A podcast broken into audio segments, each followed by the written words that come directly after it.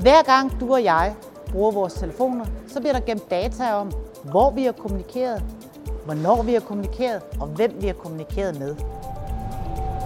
Det bliver til mange tusind milliarder registreringer om danskerne hver eneste år, kriminelle eller ej.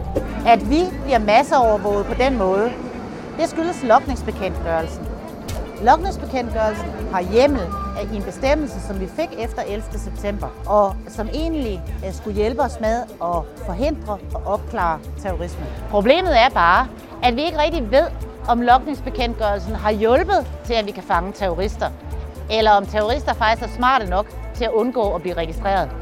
Og faktisk, så er det ulovligt at masseovervåge befolkningen på den måde, som vi gør med vores lokning herhjemme i Danmark.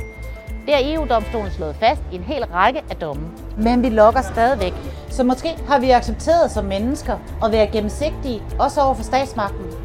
Selvom det udfordrer nogle af de grænser, som vi har sat for statsmagterne her i Europa.